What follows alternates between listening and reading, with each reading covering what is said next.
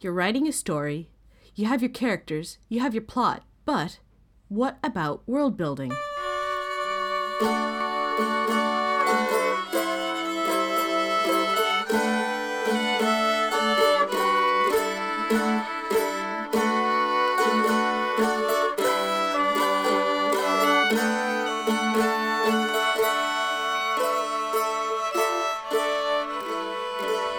Week, my lovely listeners, my brain spun the world building topic roulette wheel and came up with travel. Yes, that wonderfully riveting part of any adventure, the getting there. Of course, they do say that it's the journey rather than the destination that's important. So, bearing that in mind, what about travel? In your world, what does travel look like?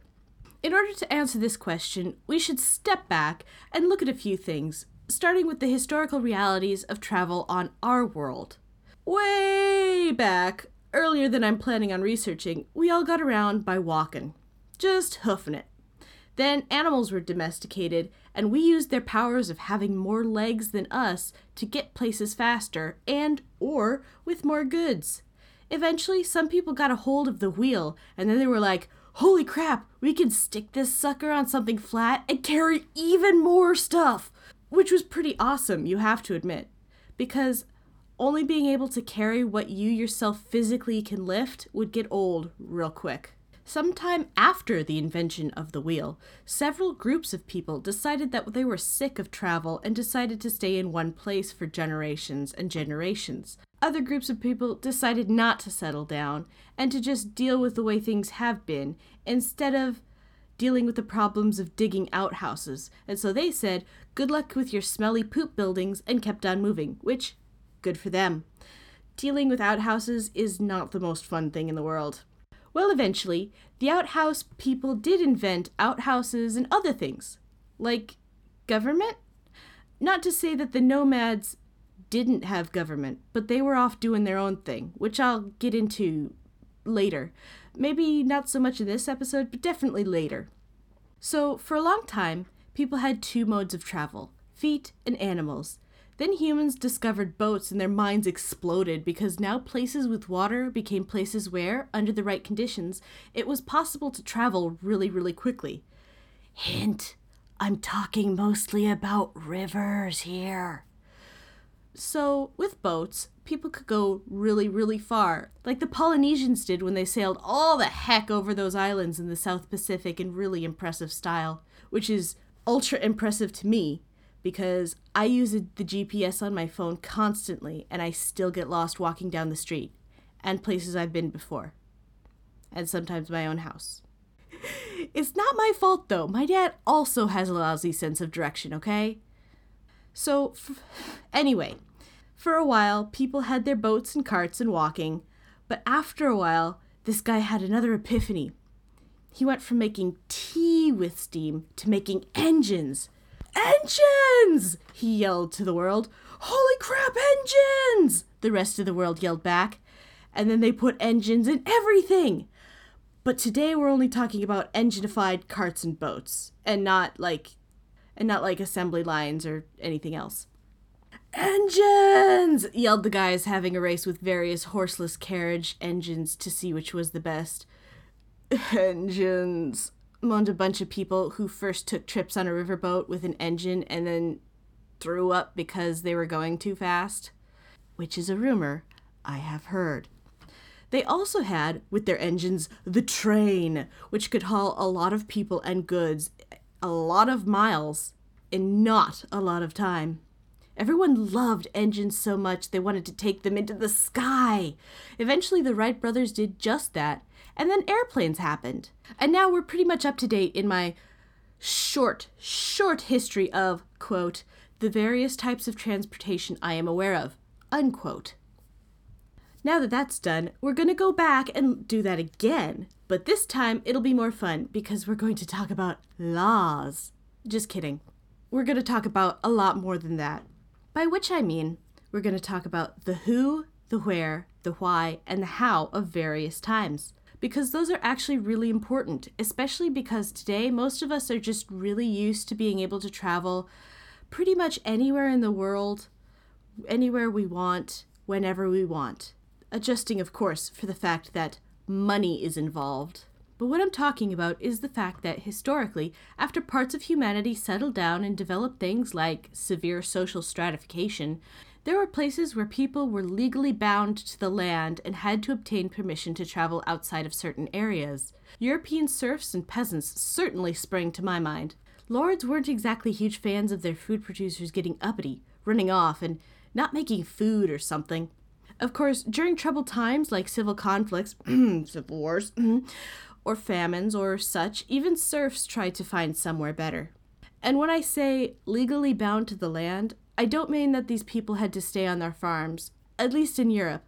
Church was a thing that happened, and so were markets and such like. Humans tend to congregate and have festivals at all social levels. It's a very hard thing to snuff out, as several regimes have discovered, so a complete ban on travel would be nigh on impossible to enforce in pre modern times. So, we have already established a class that generally isn't allowed to travel, but what classes are allowed, or were allowed. Historically, people above them, merchants whose livelihood rested on being able to move goods from producers to buyers would be required to travel, and naturally the nobility and the royalty who owned the land in European society. They usually had much greater ranges of freedom. In a European society, uncloistered religious would also be allowed to move from place to place, but often at the request of someone else. In a European society, uncloistered religious would also be allowed to move from place to place, but often at the request of someone else, like the head of their order or a local lord asking for special spiritual guidance or something. Later, laws change, and for a while the idea of legally binding people to the land is banished. Oh, it's still there in other ways, mostly monetary. You can't exactly leave your land if you can't afford to. But the Atlantic slave trade happens in a big way, adding a whole new dimension to the idea of who is allowed to travel.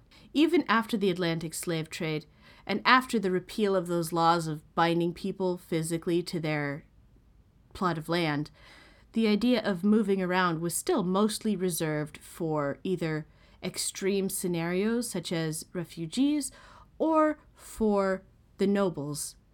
It's not until much later, the 1800s in fact, that we get the idea of traveling for pleasure for the lower classes. So we have our who. Let's now go deeper into the why, which I have touched on briefly. To keep things simple, I'm going to say there's four whys of travel. 1. Family reasons. These could be things like visiting a sick relative, going off to celebrate a wedding, or going to say your last goodbyes at a funeral. Family reasons could also be the fact that your family has always traveled, by which I mean traveling as a part of culture. 2. Business. I'm going to say business involves things like traders or merchants who naturally spring to mind, but also for political reasons, i.e., a summit meeting, a coronation, or a big funeral. It could also be for war, with soldiers on the march with serious purpose in their step. Epic quests or scientific voyages would probably fit under here. Number three, climate. Even ostensibly settled cultures like Imperial China or the English monarchy would move depending on the time of year. Well, specifically, their nobles would move. It might be something purely physical with the climate, such as moving in the summer to keep from getting too hot, or it might be a political or uh, cleanliness climate. When the English court moved castles, they got to leave behind all the dirty beds and dishes and arrive at a nice, new, clean castle and you can imagine who got to stay behind and deal with those dirty dishes. And the fourth reason is safety. This can combine a little with climate, since political climates can create feelings of being unsafe that can scare people enough for them to move, with good reason. There was a brief upswing in emigration from Germany in the nine years between when Hitler came to power and when he started the Holocaust. Dangerous rhetoric towards a group can lead to physical danger to said group, causing people to leave their homes and travel somewhere else that they hope will be safer. This also includes traveling to get away from war, famine, drought, or other unsafe things, basically. I know I said there were four reasons to travel. I would have added pleasure as section number five, such as, you know, vacationing by the seaside or going on a cruise or things like that. However, First of all, we're already very aware of traveling for pleasure. Second of all, I totally forgot about it until just this minute, so So this is kind of just a little add on here for you. From the why, let's go on to the where, as people don't usually leave where they are without having at least an idea of their destination. Of course, each destination is unique to the story you're writing, but a few things need to be looked at. For example, the route they're taking. Is it easy? Hard? What makes it so? An easy route can be relevant as well. It's pretty easy for me to get to a store. I just cross the street and walk for a few minutes. In another place, an easy route might be climbing through a mountain pass to avoid some orcs. The difficulty of the route can be influenced by the physical terrain and the social space. Mountains, deserts, swamps, and grasslands all have their own challenges and advantages. In a story less about character versus nature, the social landscape can have an effect. Are there checkpoints, guards, toll booths? Does moving through a certain space mean danger for your characters because of how other characters perceive them? Social class can be as difficult to navigate and seem as daunting as a high mountain. When your characters arrive, where are they arriving? The location is important enough to travel to. Why? How did it get this important? Many times the answer often has to do with trade, even if only tangentially. Historically, in our world, many big cities became big because they were very conveniently located on a shipping route, or on a place that would be a good location for a shipping route. Or these cities were located close to sources of things that generated trade, such as mines. Even small cities are linked to trade, commerce, and capital, especially in the United States. Many small towns traditionally survived as single industry towns or train towns. Such trade may or may not shape your city destination, but it is important to think about why the location is important or has become less important. Finally, let's look at the how. The how is, in some ways, the hardest aspect of writing travel in your world. From the numerous choices you could have to the fact that we usually restrict ourselves to comparatively few methods of travel these days, it can get confusing. First of all, let's look at the good old forms of travel from ye olden days. Classics like walking. Your average human has a walking speed of about 3 miles an hour over reasonable terrain. Humans are also good at walking or even running for long periods of time. I mean, not me. I'm not great at running. It's sure it's supposed to keep you healthy, but as Parks and Recreation asked, but at what cost? What cost indeed? So, if your characters are moving over roads or flat terrain, they could easily go up to 30 miles a day if they devote themselves just to travel. Moving over swampland or up mountains gets a little trickier, naturally, but I don't have the figures on those terrains. Traveling with horses, oxen, or other beasts of burden would up your speed. They do need to be fed and cared for, though, unless your characters are willing to uh, not do that. But hoofstock, horses and oxen and all that, they aren't dogs, and they aren't machines. There are specific needs that these creatures have, limits as well. You can't ride a horse at a flat gallop day and night. That's not physically possible for a horse, unless he's like Shadowfax or something. If the horse isn't Shadowfax, you'll probably end up with a stone fox situation. Anyone else read that book? No? It's sad, trust me. The point is, back in the days of the Pony Express, they used multiple stations and multiple horses for a reason. The rider would ride for a set distance, get to the station, and get a fresh pony to keep up the pace and to not kill the animals. Carts and caravans go under this section here because they're usually pulled by horses or oxen or other hoof stock. Carts can't be pulled through places their pulling animal can't get through. Smaller carts pulled by, say, goats could go over difficult mountain terrain, but I doubt bigger carts pulled by two or more horses could do so as easily. And again, you still need to look after the animal, plus keeping an eye on the construction of the cart itself. However, you could carry or transport more f- people faster this way. Ships don't need to sleep or eat, but they can only go on water. Theoretically, they could go on land, but for the most of them, they could only do that once, especially the big ones with the huge sails. Despite not having biological limits, ships do still have physical limits. Ships on rivers can only move within that line of water and are still subject to any obst- Ships on rivers can only move within that line of water and are still subject to any obstacles therein. Big rocks, still a problem. Rapids, same thing. Shallow water, maybe. And depending on the type of boat you got, fast or slow currents might also be a problem. Wind is another physical problem to boat travel. Even if your boat doesn't utilize sails to move, wind will still have an impact, especially on smaller, lighter boats like canoes or kayaks. In open water, the ocean waves are also something to look out for. Huge, huge waves that I barely know anything about, being a landlubber and everything.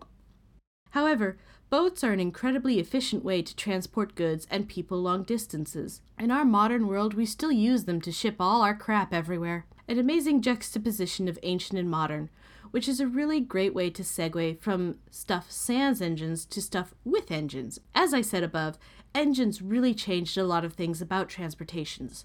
Boats with engines, trains, cars, planes, all the really important things that are still working hard moving things around today. Engines really make the world smaller in a way that's hard for us to appreciate. Before, it could take weeks, months, or even years to travel places.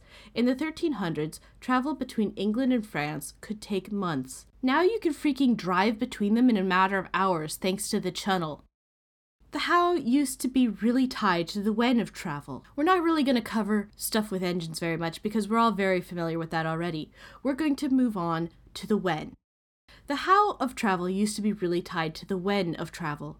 You couldn't make it through the mountain pass till spring, the autumn harvest was a bad time to leave, third example, etc., etc. These days, how is still tied to when, but often when has less to do with the physical aspect of the route and more to do with the social by which I mean traffic. Sure, planes might need to sit on a runway and have the wings de iced, and when that Icelandic volcano went off, everyone tripped over the name for a long time. But the social realities of Christmas and spring break dictate planes more than any paltry seasonal weather change. Plus, rush hour. Just rush hour. Which isn't due to any specific weather conditions or geographical topography, no, rush hour is pure human doing, baby. Pure us. But the fact that our largest, most notable travel delay is basically a social phenomenon does make us, on the whole, less in tune with other factors that would be involved in planning travel if your characters, nay, your world, doesn't have engines or highways or airplanes or 9 to 5 work schedules or what have you. Again, I come back and say research is important in these cases. I could sit here and read out to you a list of travel speeds of numerous types of boats and wagons and all that. I mean, I could, but you'd have to pay me first. Would you pay me for that? I'm open to offers, but I digress. We've looked at the who, what, how, why, and even when of travel this episode. I originally had plans to go into how the changing modes of travel changed society itself, but the basic W questions really distracted me. Plus, we had that little mini history up there in the beginning, so that should tide you all over until I manage to do a more thorough explanation. I would also like to announce a few housekeeping things that I've neglected to mention in these past episodes. What About World Building is on Twitter at WA World Building and on Tumblr at whataboutworldbuilding.tumblr.com. You can also send in comments, questions, vague platitudes, life philosophies, what have you, through email at whataboutworldbuilding at yahoo.com. I hope to hear from you. And then, of course, the spiel you hear from basically every podcast stuff about rating on iTunes and whatever. So I'll spare you the plea this time, but you never know what's lurking around the corner. And I hope to see you next time, my listening several, through the audio magic of podcasts.